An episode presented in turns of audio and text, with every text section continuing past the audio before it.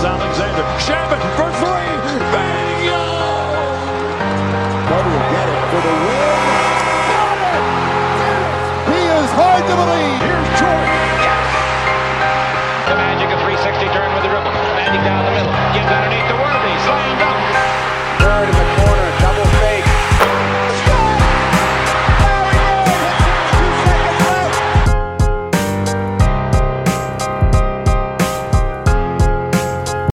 What's going on, guys? Welcome to another episode of Dime Dropper 2021 22 post game recap. Before we get started, please make sure to subscribe on YouTube at Dime Dropper Podcast, Apple Podcasts, follow us on Spotify, and of course, to follow us on all social media platforms at Twitter, Instagram, TikTok, and Facebook at Dime Dropper Pod. Today was a very, very hectic day in the NBA. Two LA games, the Clippers and the Grizzlies, the Lakers and the Bucks. But before we can get to those games, I need to talk about the big trades made today, starting with the Portland Trailblazers. The Portland Trailblazers finally made a move. They finally broke up the CJ McCollum Damian Lillard tandem. In my opinion, a year, two years, honestly, too late. I thought they should have broken it up. If you go back to my original glorified Summer League podcast episodes, I said after they lost in the bubble that it was time to make a move. And I think I'm pretty sure I said it last year in the preview. I said it this year in the preview. And finally, they made a move. And unfortunately, I just don't think it was a very good return. CJ McCollum was traded to the New Orleans Pelicans for Nickeil Alexander Walker.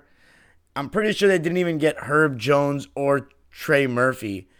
And they got their pick this year. So likely the Portland Trailblazers will finish, you know, they could drop now to like as low as 13th.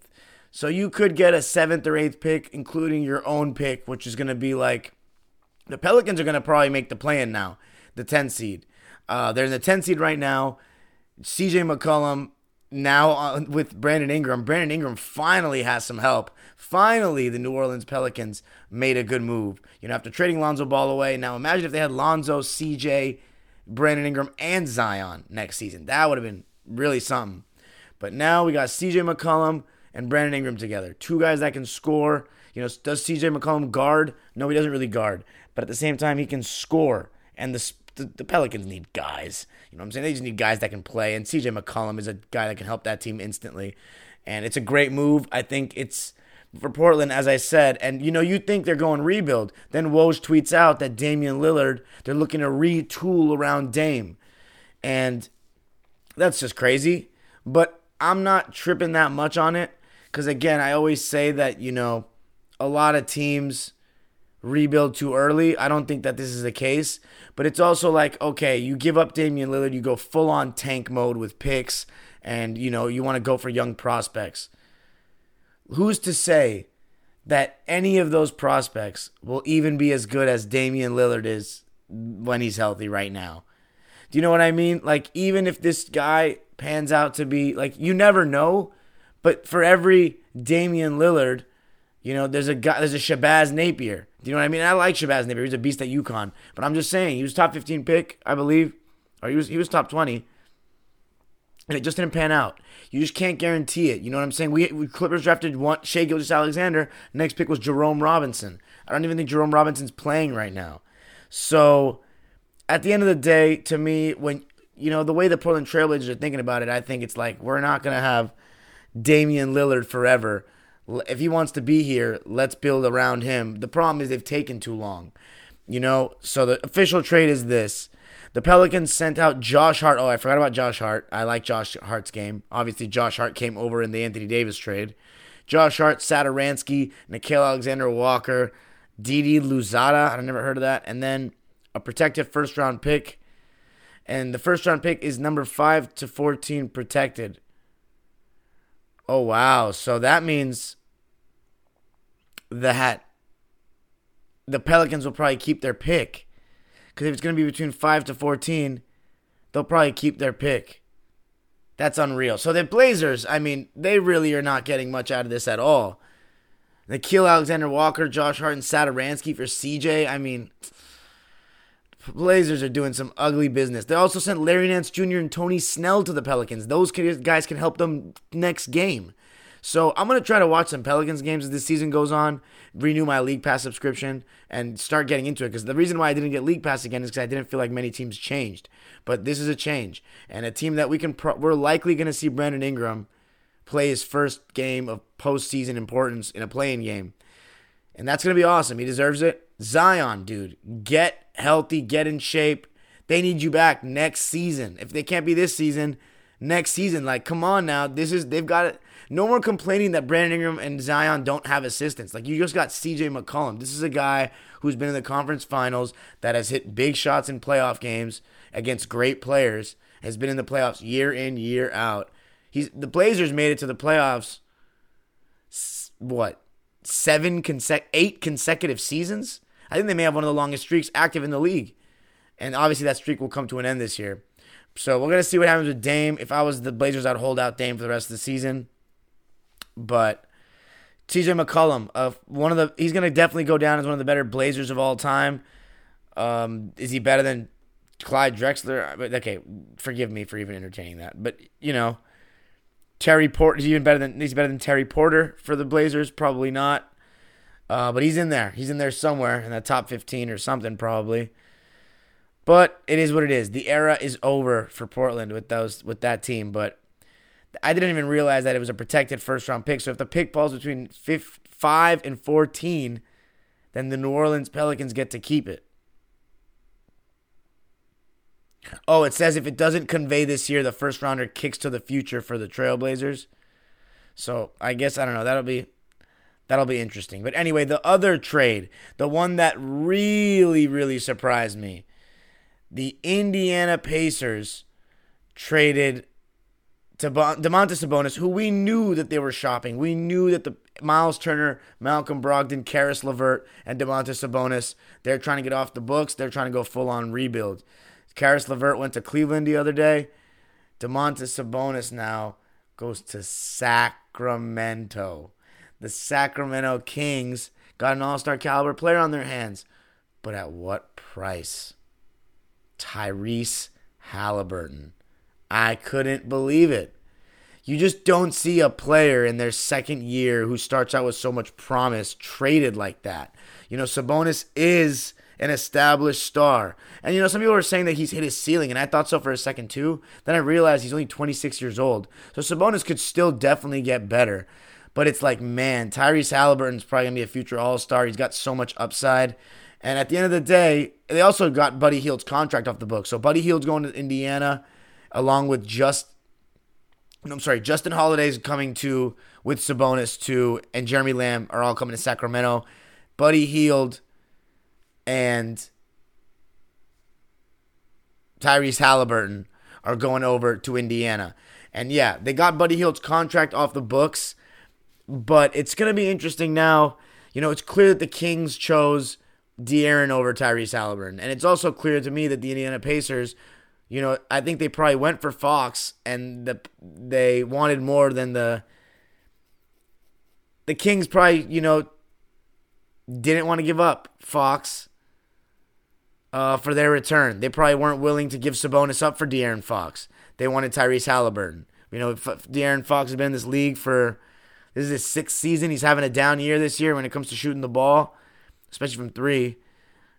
Tyrese Halliburton is starting to show everybody not only is he smarter than De'Aaron Fox, he's better playmaker, and he's gonna have a, a bright future. He could end up being a better player than De'Aaron Fox. I like De'Aaron's game, but Tyrese could end up being better with his smarts. He can shoot the ball better, even though he's got a funky Magic Johnson like shot. But yeah, to me, the Pacers, you know, they, they probably weren't that interested in De'Aaron and they probably didn't put up that much of an offer for him. And the Kings got so let's look at it from the Kings side, right? So they, the Pacers get Halliburton, that's great. Sabonis was great for the Pacers. I think it's going to be an interesting move, and it's going to be very in- intriguing to watch the Sacramento Kings now. I think there's not much excuse for them to not make the 10 seed the same way it is for the Pelicans, though. And I think the Pelicans are going to edge them out because it's the Sacramento Kings. But De'Aaron Fox now has an all star on his hands, an all star, like somebody who's been in the all star game twice, and that's Sabonis. Now the question is Sabonis and Richaun Holmes. Holmes. Holmes is a good rim protector, energizer bunny, but he operates around the rim. Sabonis can stretch it, But when Sabonis is posting up and Richaun Holmes is in the dunker spot, will it be hard to score? Can Sabonis combat those double teams, that loading up that they're going to do? Will he get deep enough post position so it won't even matter if they double team him sometimes? These are things that need to be considered when talking about this team. Um, it's going to be very interesting, though. And it's, it's really like, look, they lost Tyrese Halliburton. The Kings, I saw Twitter was going crazy about how stupid the Kings are. And you know what? That's fair. But at the same time, they got Hield's contract off the books. They got the best current player in the deal. That's Sabonis and De'Aaron Fox and Sabonis. Let's see how they pair. I thought that the Halliburton, similar to the Collin Sexton Garland situation, and Collin Sexton will be moved this offseason. I think with Caris LeVert signing or being traded there, I think that is is confirmed even more. And I think that you know in today's NBA, we always look at best, not best fit, just best available player. And we're seeing now two situations with Sacramento and Cleveland where we drafted two they drafted two point guards basically. And they're trading one of them because of the fit. And so Tyrese is the one that's gonna that goes the other way to Indiana. I, I bet Sacramento Kings fans are not happy about that. And then Collin Sexton will wait till the summer, but interesting trades, huge. It's going to be really interesting to see the new look Kings and the Pelicans, the Blazers and the Pacers. They're going Tank City. So we'll see how they do. But we should go over the details of the Sabonis trade just before we move on to the Lakers because, oh, that was an ugly one, as we expected, right? Six player deal. So the Indiana Pacers received Tristan Thompson, Buddy Hield, Tyrese Halliburton. Sacramento receives Sabonis, Justin Holiday, Jeremy Lamb, Jeremy Lamb, and a future second round pick. So, so future second round picks, whatever.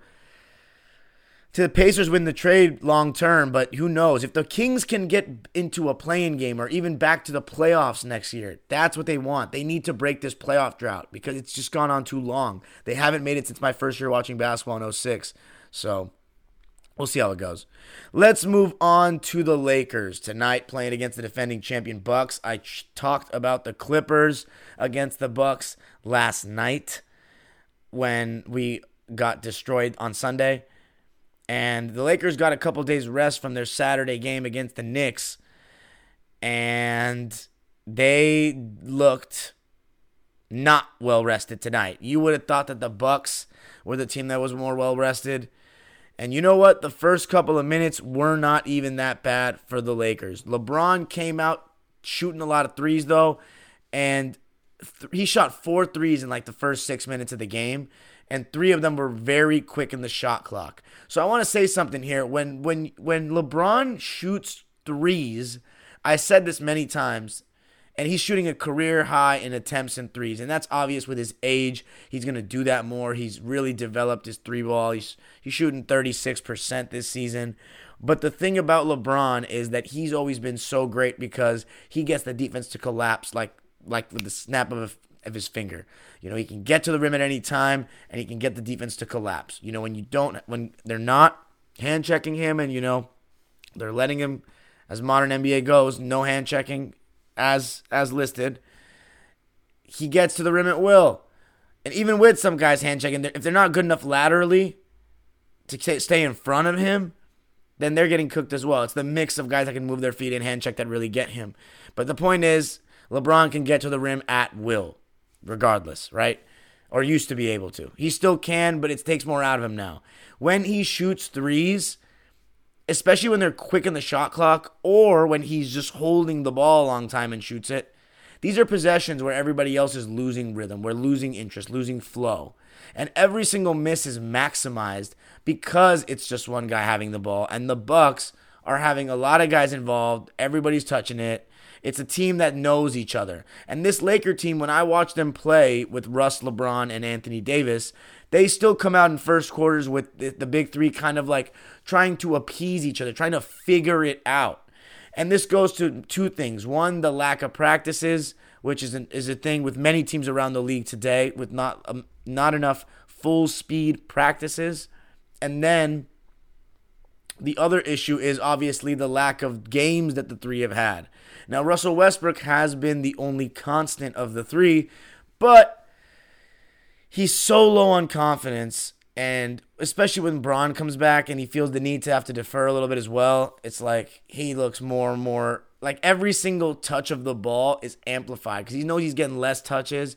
He knows that the spotlight is on, and he knows with every miss and every turnover, you can just hear the groan of the Laker fans. He says he doesn't care about being booed, but you can see it in his body language that it's affecting his every single decision. And it's tough. And you know, the Lakers came out and hit their first four shots were all threes in the beginning of tonight's game. Two of them made two of them made by LeBron, one of them made by Ariza, and one of them by Malik Monk. But again, a lot of threes to start, not putting pressure on the defense. Where when you look at the other side, Giannis is getting to the line. Giannis was doing that pick and roll with him as the screener or handing it off, basically like a dribble handoff with the ball handler curling to the right and the whole left side isolated. And that's a tough rotation to make when you have Jrue Holiday, Khris Middleton, and Pat Connaughton, or should I say Bobby Portis, Jrue Holiday, and Khris Middleton on the weak side. You know what I'm saying? All shooters. And Bobby Portis has just been phenomenal. I talked about him last night, uh, how he's done with Brook Lopez out. He has a great mix of actually being able to post up. He has a nice right handed jump hook, and he can pick and pop. And he plays tough defense, and he plays hard. Crazy Eyes Portis. I mean, he he's been really great, and he was fantastic in both these games, Clippers and Lakers. But my point is, the Bucks put more pressure on the defense because Giannis constantly puts pressure on the defense. You know, Giannis figured out last year it's much better for him to be the screener than to be the ball handler in a pick and roll. And despite the fact that Eric Bledsoe, they like to say, oh, it's all Eric Bledsoe's fault. He was starting and that's why we lost okay, you got to be able to adapt a little bit. And, you know, Eric Bledsoe can be told no. He can be taken out of the game. That's partially on Mike Budenholzer, and he took a lot of flack for that. But at the same time, Giannis didn't need to always bring up the ball, even with Bledsoe uh, there. And, you know, his decision making was charging into the defense in the bubble and, you know, just. You he would get open threes, but again, it's the same thing I say when with, with what I was saying about Randle the other night. What I say about guys that like to dance at the top Everyone can watch you. They can they can cheat off of who they want. They can force you to pass where they want. When Giannis is the screener, it's much tougher because he's rolling to the rim. You have to have a guy rotating. You have to, which will leave a shooter open. And obviously, if you just send the the the guys to Giannis, that will leave a guy like a Grayson Allen or a Jrue Holiday open to run rim run.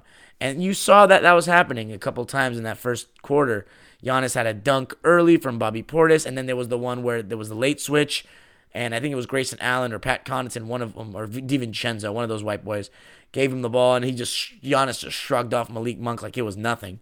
But I think a point of the game where things. By the way, the Lakers they were creating a lot of solid shots in the beginning, but one thing I do not like about their approach is that I think the biggest X factor for the Lakers, and I've always said this, is Anthony Davis. And I think that LeBron, honestly, and I think this is something that needs to happen, he needs to not try to score in the first quarter. I think this is a sacrifice. Not, I'm not saying not score at all, but not a quick three with that's contested. Do you know what I'm saying? Not dribbling at the top. If he gets the ball in the mid post, that's different. That's fine. But I think LeBron should really look to dive to the basket off the ball in the first quarter or set screens or just chill for a little bit and just lock in on defense in that first quarter because the Lakers just do not come out with energy at all to start games. They come out scoring points, but they trade baskets. And eventually, when LeBron comes out and LeBron's shooting threes, then everybody else gets cold. No one's in rhythm. And then THT's coming in. They're trying to figure it out. Here's my thing Anthony Davis tonight, he got one touch, real touch, for more than a second in the first four minutes. He got blocked by Giannis on an ISO. Okay, great defense by Giannis. It happens. But he did not touch the ball for a while after that. It was just Malik Monk dancing, Malik Monk catch and shoot, LeBron shooting threes. Ariza was getting sagged off, and he got some open looks, made one of them. But AD and Russ just not really getting the ball. And Russ, it's okay. He's not in a not he's not good in good form right now. But Anthony Davis, just kind of, and not even, it's not even like you have to throw it to him on an ISO. Like, come on, set what, what, about, what about LeBron, AD high pick and roll? What about Russ and, and Anthony Davis high pick and roll? It was just so many possessions with Anthony Davis just kind of being a passenger. And, you know, I think that also could be a strategy of Vogel. He had AD starting out guarding Giannis. But every time, you know, they set a screen for Giannis, it forced the Lakers to make a decision. And AD had to step up on the ball handler because, as we know, the Lakers' point of attack defense with Russ and Malik Monk is weak. They don't get over screens, they die on them, and it makes the AD have to overcompensate. And that's what was happening again tonight. And Giannis made his first three and a pull up mid range in the first quarter over Anthony Davis. And I'm going to say it again. If Giannis is hitting his jump shots, it's just done. He's the best player in the world. And tonight, I think it was a huge statement made by Giannis. I think he wanted to show everybody tonight I'm better than Anthony Davis now. I mean, he's been better than him for a year now. I'm better than LeBron James now. And he showed that tonight to me. I really think it wasn't just one game. I think Giannis I've never seen somebody overpower LeBron. And I'll get to the specifics later in the recap. But he was, his hunger is just, it's not even close in terms of league wide on both ends of the floor, how hungry he is on each play, how much, how aggressive he goes up on each play. When he gets a mismatch, he tries to go post up. You can see his body language. For example, Anthony Davis also, he's not like I say that they, that Russ and LeBron need to look to get him more involved to start games, especially when LeBron's coming out shooting threes and stuff. Like you can do that as the game goes on, bro. Like you're the one that's the least we have to worry about the least because you're the best player. You're you're LeBron James. Anthony Davis, he's a wishy washy. So you got to get him going in the beginning of games, just like in 2020. That was one of the biggest things about the Lakers in 2020. They used to come out and smack teams in the face because LeBron would handle the ball. He would run high pick and rolls with AD and some post ups with AD. AD was phenomenal. He was hungry, but they would get stops and get transition baskets. They don't have transition baskets anymore. They don't get stops. You know, they don't get stops. And when Giannis, as I said though before, when Giannis is making shots like that, making jumpers. And you know, the thing is, I'm still not fully sold on the jump shot yet because he still has such terrible misses. You know what I'm saying? Like in the, in tonight's game, he still had some bad misses, but he clearly looks more polished in the post, which is something that I've been calling out for for a while with him. And I even said last year he's improved, but it's still not all the way there. I think he's just so strong, and he was smarter about where he started his move about being the screener, like I said before. But he is now starting to get better every year. You know, he hit LeBron in that second quarter or late first quarter with a turnaround jumper over the right shoulder, a taste of LeBron's own medicine. And he kind of shook him too. And when I, I noticed when when LeBron bumped, because LeBron loves to bump and he's strong in the post, when Giannis bumped right off the or spun right off the bump, that is something that's instinctive. That's where the, that Jordan, Kobe's of the world used to do that. You know, the second you feel the bump and you spin, he knows the weight, he knows where he wants to go, and that's something that he's I have not seen from Giannis in the past at all. So and especially you know to do it against LeBron, and and LeBron looked like a, he looked shook, he got frozen, and that was really impressive. And then later in the game, he pump faked him on the same move because LeBron knew he had hit it, so he jumped and bit. And LeBron's pretty good about not biting. So that was just really crazy to me. And then there was another play where he literally just stiff armed him, gave him a taste of his own medicine, and then leaned in and jumped in and for a layup. I mean, Giannis, he went at LeBron tonight, and LeBron actually, after the beginning, where what, I, I think the Vogel switched it with LeBron guarding AD or Giannis is the primary guy, because then when a screen is set, AD would be one of the rotating guys. But it didn't work out very well they started go, Lakers started just going to switch everything to not try to give up mismatches because the Bucks started hitting threes too. You know, they started out shooting the ball really hot tonight. It wasn't like the Clipper game where they got hot in the third quarter. They came out firing tonight. Jrue Holiday, mid-range, swishes. Khris Middleton hitting everything, pulling up in dudes' faces, coming off screens, going to his right you know, Khris Middleton is just very underrated. I know even even after he's won a chip, I still think he's underrated. He's such a good shot maker. He can kind of hit from everywhere on the floor, damn near, and he hits tough shots. And he plays defense too, and he's you know strong and he's about it on that end of the floor. But Pat Connaughton, Grayson Allen, like these guys also came out and hit shots. And you know, I think one possession that was pretty crucial in what really started giving the Bucks momentum is this. Giannis, I'm sorry, I believe it was Malik Monk was isolated against Bobby Portis on a switch. He tried to go at him and he lost the ball. And then, so as, as he lost the ball, Pat Connaughton went in for a dunk.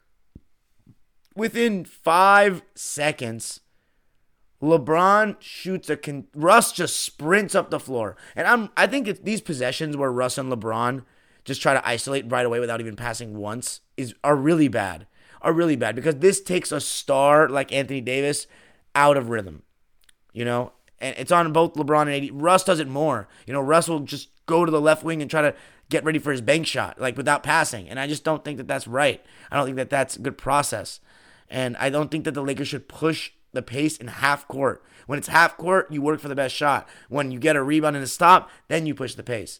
And I think they have a really bad judgment of that. And Russell Westbrook, you know, he.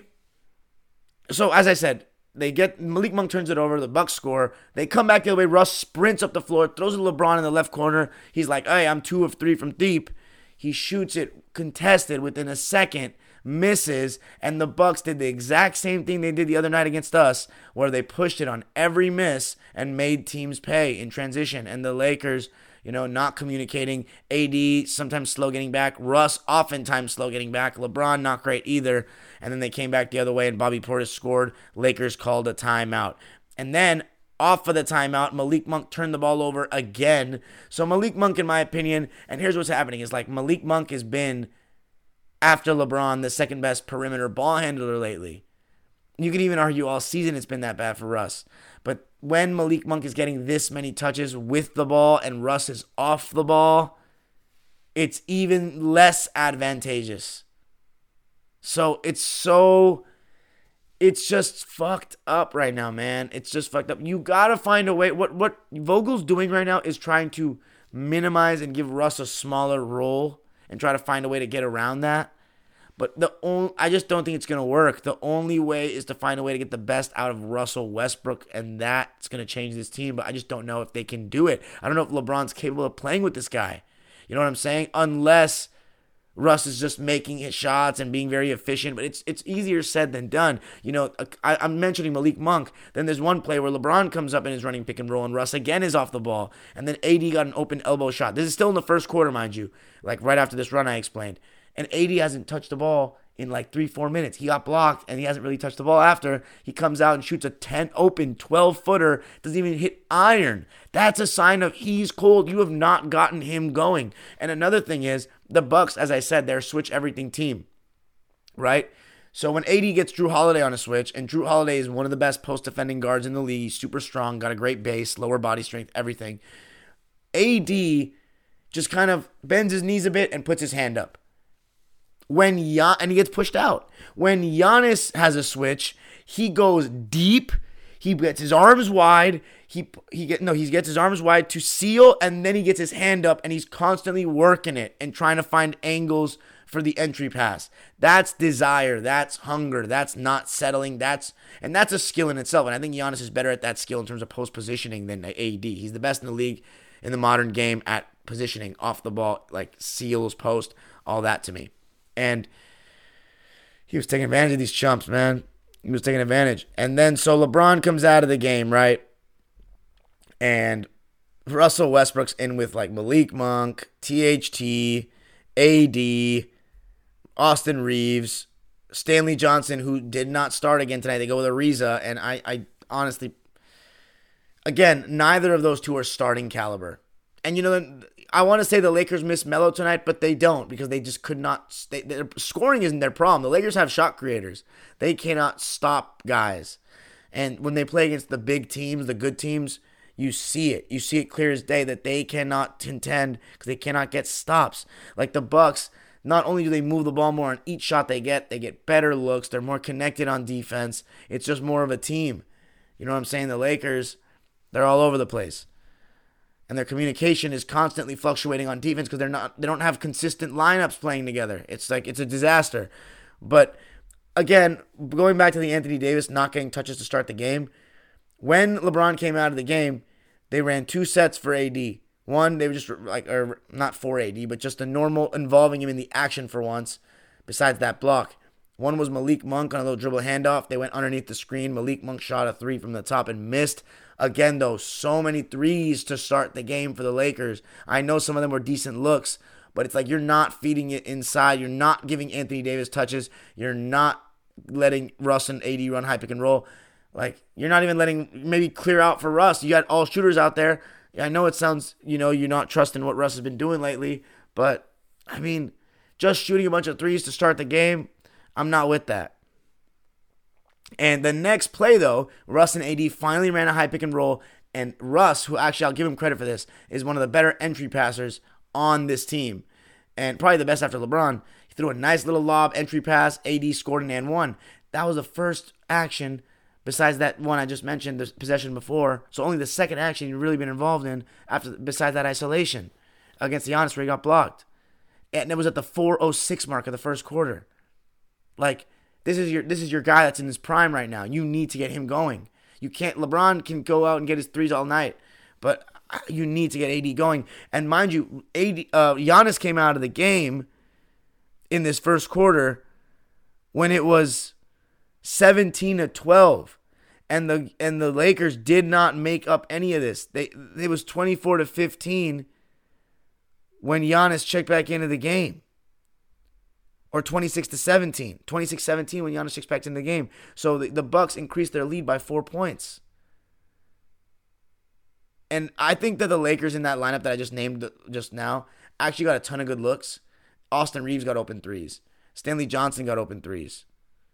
Talen Horton Tucker got open threes, got open shots. Russell Westbrook, you know, when he gets the ball open on the perimeter, it's like, oh my God, it's terrible because he's super indecisive. He shouldn't be shooting the ball. The crowd doesn't want him to shoot, and they make it known now. It's just a disaster. And he starts fumbling. He starts traveling. He had a couple travels. He had a travel today where he just ripped through and traveled. He had one where he tried to go right at Giannis or somebody. I think it was Giannis off a made basket. Just one, again, just speeding it up for no reason, turning it over. Work the ball around, man. Work the ball around.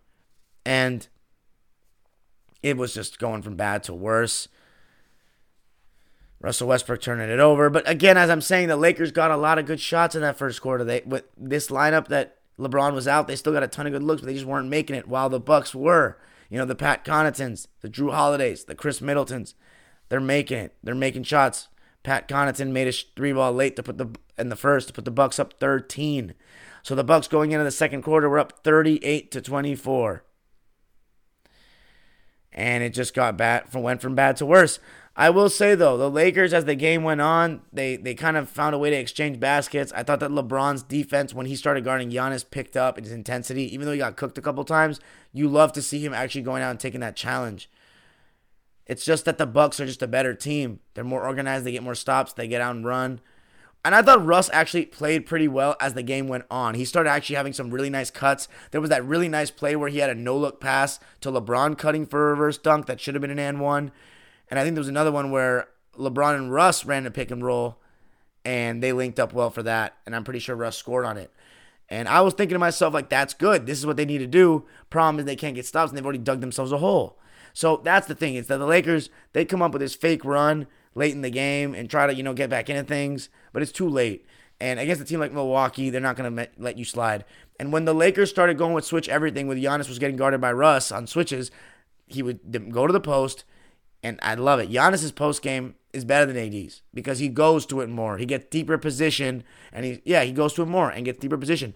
AD has a nice running hook. Giannis doesn't really have a running hook um, not a consistent one that I've seen. AD has a turnover both shoulders. Giannis, I've only seen right shoulder, but he doesn't go to it enough. He doesn't know when to go to it. He does not get good enough position. Doesn't fight for it enough, so it's irrelevant. Giannis now has better post game than him. Uh, Giannis is really working on that. I've noticed. You know, he goes right to the post with Westbrook, and he gets the double team, which causes the defense to be in rotation. Bobby Portis getting open threes, Pat Connaughton, and Bobby Portis doing a great job taking advantage of his mismatches. But it all starts with Giannis. It all starts with his aggression on the offensive glass as well. He just outworked them. He looked like the best player on the floor tonight, and he really, really may be the best player in the world. I am not going to give him that crown yet, though, until I see it in the playoffs one more time with a healthy Kevin Durant and Curry. If he wins the championship again this year, though, Giannis, and right now, I'm looking, I'm going, I'm, I'm, the way it's looking, I think I'm most most set on the Bucks, honestly, because I really think Giannis he the reason why I may give him the edge over Curry and Durant is not just the defense, but he generates easy baskets because he's so physically imposing. And that's the thing, guys. And right, right, he's always been physically imposing, but now he's got getting the brain and he's getting the skill. And when you put the brains and the skill with the physically imposing, height, what is what does Kevin McHale say? Tall skill beats small skill every day of the week. And everybody wants to think about Kevin Durant's skill, but it's also about the power that Giannis uses. He's not as skilled, but power, easy baskets, Kevin Durant shooting contested jumpers. What's putting more pressure on the defense? Giannis. So if they, he wins the championship this year, consensus best player in the league. But we'll see. If he, he, I'm not saying that he has to win to be the best player in the league either. I just want to see the performance relative to Stephen and Kevin Durant. And Jokic is in this conversation too, but I think LeBron a clear fifth right now to me. And Joel Embiid, honestly, let's. I'm not ready to say he's better than LeBron James, but we'll see in the playoffs because when Joel Embiid's like that, he's in his prime, you know. But as I said, Laker offense better in the second quarter, but I, but they were just too. Giannis was a matchup problem every time.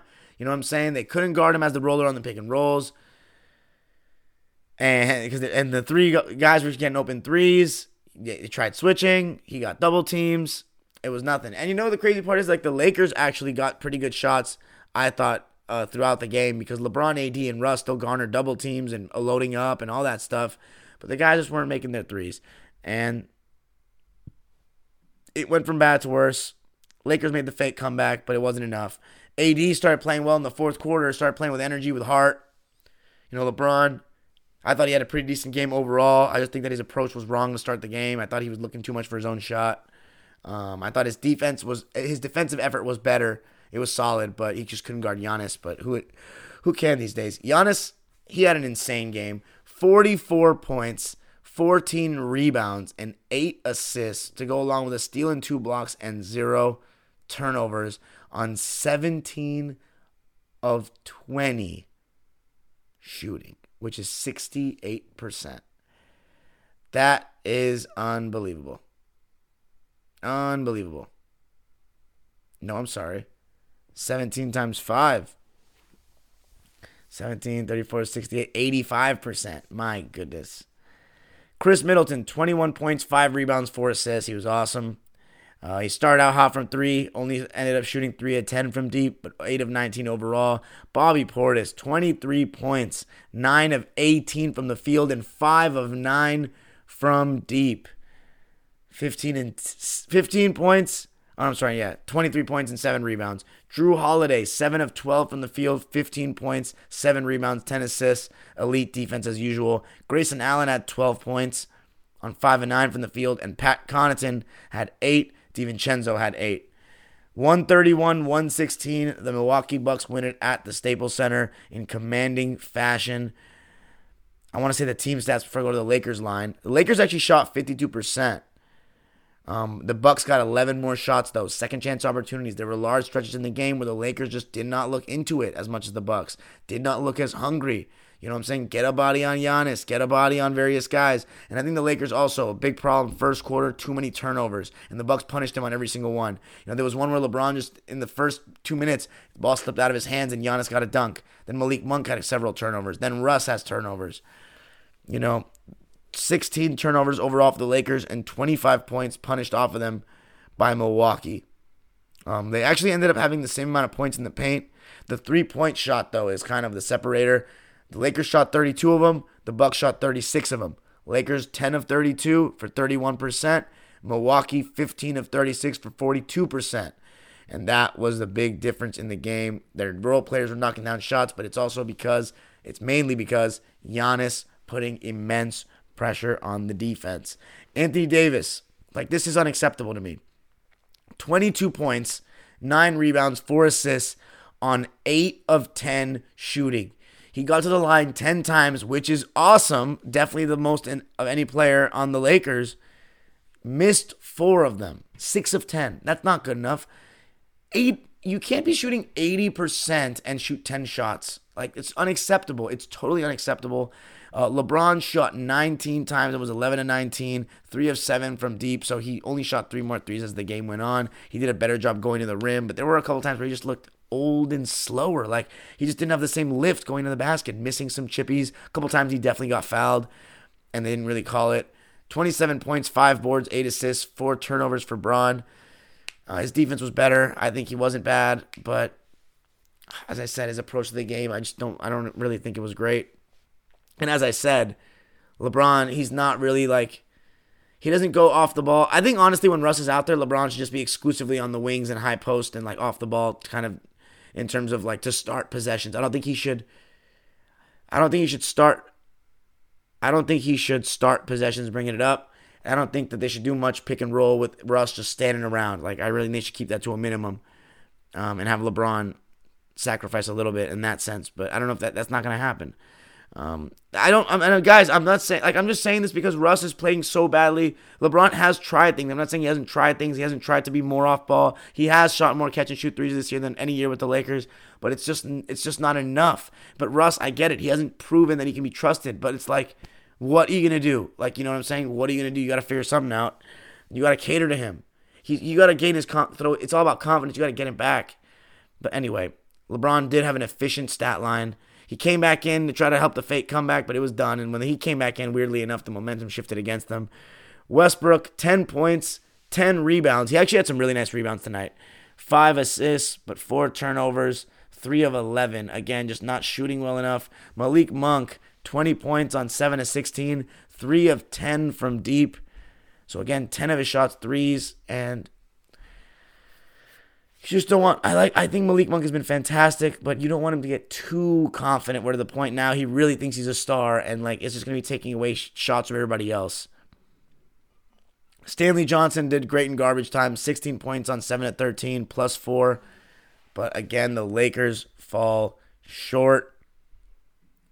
And honestly, it's just not a good exercise to test them against this caliber of opposition. They're thoroughly outmatched. Um, they're just not good enough cohesively. And yeah, the Lakers are not close to championship level right now, like Milwaukee. So they got to build chemistry by staying on the court with the big three and beating the weaker teams. Thankfully for them, they don't get to see the Bucks anymore this year. Clipper game, guys. I'm not going to go into it much because we're already over time, and I want to go to the live subscribers. We got beat by a Grizzlies team that's had our number all year. They were all over us. They're longer. They're more athletic. They're young. Marcus Morris Sr. and Reggie Jackson. If they do not shoot well, it's just not going to be a good night for us against the caliber of opposition that they are this season. Marcus Morris Sr. was one of six. It was poor after having some good games. Reggie Jackson, 5 for 14. He's in a slump. Isaiah Hartenstein, good stat line, but he did look a little bit. He hasn't looked on the same since he's come back from that injury. Norman Powell, 16 points on 6 of 12 shooting, but we couldn't defend them. Again, the Ja Morant pick and roll, it was lethal. Jaren Jackson Jr., again, he was fantastic. They always have the best player on the court with Ja Morant playing us without Paul George. And then Jaren Jackson Jr. may be better than anybody we got. He's been amazing sh- blocking shots this year, spacing the floor, making four on three reads when Ja Morant gets blitzed and pick and roll. And he's also been really aggressive, finishing around the basket and going straight through guys' chest this year on some Giannis shit. So, and then we know already know about Desmond Bane. He didn't shoot very well tonight, but you know he makes a difference. He's he, he's a floor spacer. He plays defense. Brandon Clarke, 18 points and 7 rebounds, 4 assists, and 3 blocks off the bench on 9 of 12 shooting. Kyle Anderson, 11 points and 8 rebounds on 5 of 10 shooting. So they got help off the bench. They kicked our ass, 135 to 109. Clippers dropped to 27 and 29. Thankfully, though, the Lakers also lost, so we don't get too much uh, out of that. As it stands around the league, the New York Knicks are in 12th place in the East I had them finishing sixth. It's looking like they're not going to make the play and I have no problem with it. Last year was a fluke. It is what it is. Julius Randle, he was batting above his average last season. News came out that Bradley Beal is going to be out for the season, basically wrist injury or something. Was it wrist? I believe so. Yeah, wrist. And I think that's it for the Wizards. They're going to finish in 11th. So the playing teams, Atlanta will be there somewhere. You got the Charlotte Hornets, so I, I definitely will put money on it that they'll be in the play-in.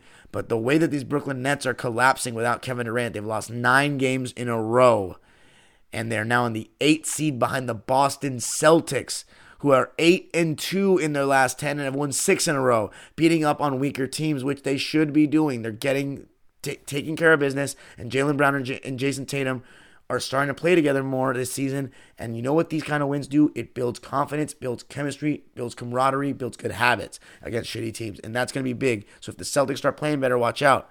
Raptors, six games above 500. I had them at the 10th seed before the season. They're at sixth right now. They're playing fantastic. And then I think the Bucks are going to finish one like I predicted, actually. Eventually, I think they're going to get to the one seed. The way they're playing. Won four games in a row, eight and two in their last 10. Came to LA and handled biz. Lakers and Clippers have the same amount of losses in the loss column. We're just a half a game above them in the win column. So it's getting tight. And we have a really tough schedule coming up. Lakers have a tough schedule as well. Thanks for joining me tonight, guys. I appreciate it. We know the live subscribers waiting patiently in the chat. Probably no episode tomorrow. Thanks, guys, and have a good night.